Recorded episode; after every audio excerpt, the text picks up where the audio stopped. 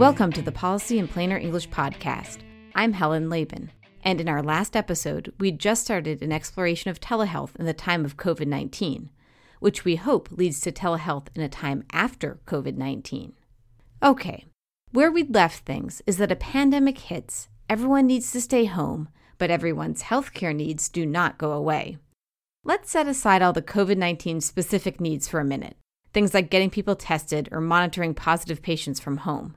And instead, we'll focus on all the other healthcare that doesn't magically disappear at this time. Health providers still need to serve their patients, and now we've got two new big constraints on how that care is provided. We need to minimize in person encounters and also minimize the demand on resources that might be needed for COVID 19 response, especially during a medical surge. Telehealth gives us a way to keep people well and hopefully away from hospitals without necessarily seeing them in person. Reducing the number of patients receiving in person care also lets health providers rearrange to provide those face to face services when they're needed in as safe a way as possible.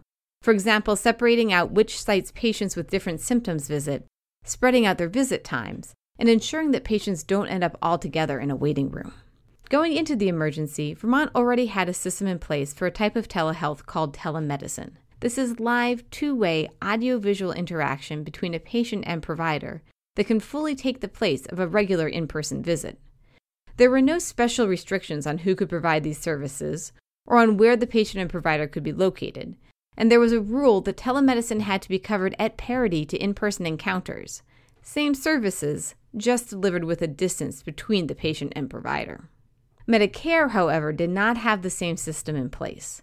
Medicare places restrictions on who can provide telemedicine, what services can be provided, where the patient and provider can be located, and in particular, Medicare did not reimburse federally qualified health centers, or FQHCs, as providers of telemedicine.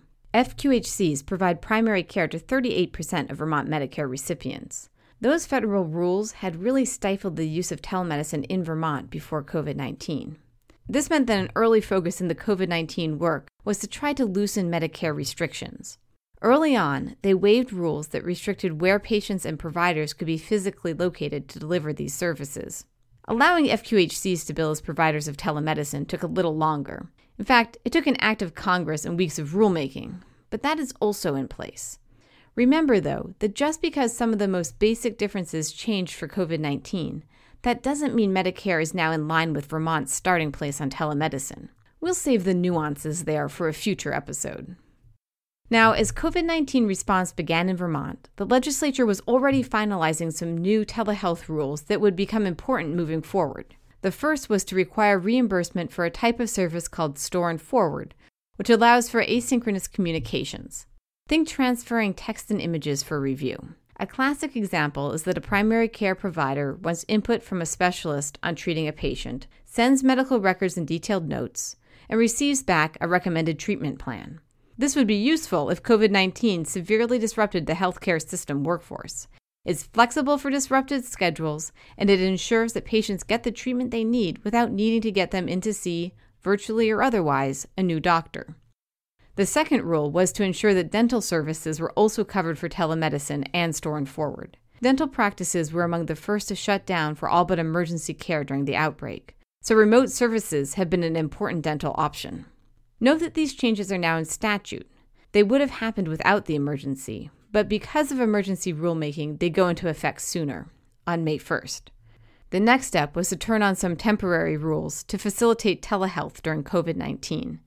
With everyone now in their homes trying to use telehealth, probably for the first time, we could easily anticipate issues connecting online. Not everyone would have reliable broadband access. Some households might have smartphones but not computers. Others might have trouble getting the telemedicine specific platforms installed. Some of these issues were dealt with by waiving certain HIPAA requirements to allow use of phones and familiar apps to make the patient provider connection. Another critical change was to allow healthcare to be provided over the telephone at times when the provider deemed it medically appropriate. This gave an option to everyone without a reliable broadband connection. For the length of the emergency, Vermont has established parity between telemedicine coverage, face to face coverage, and audio only telephone coverage.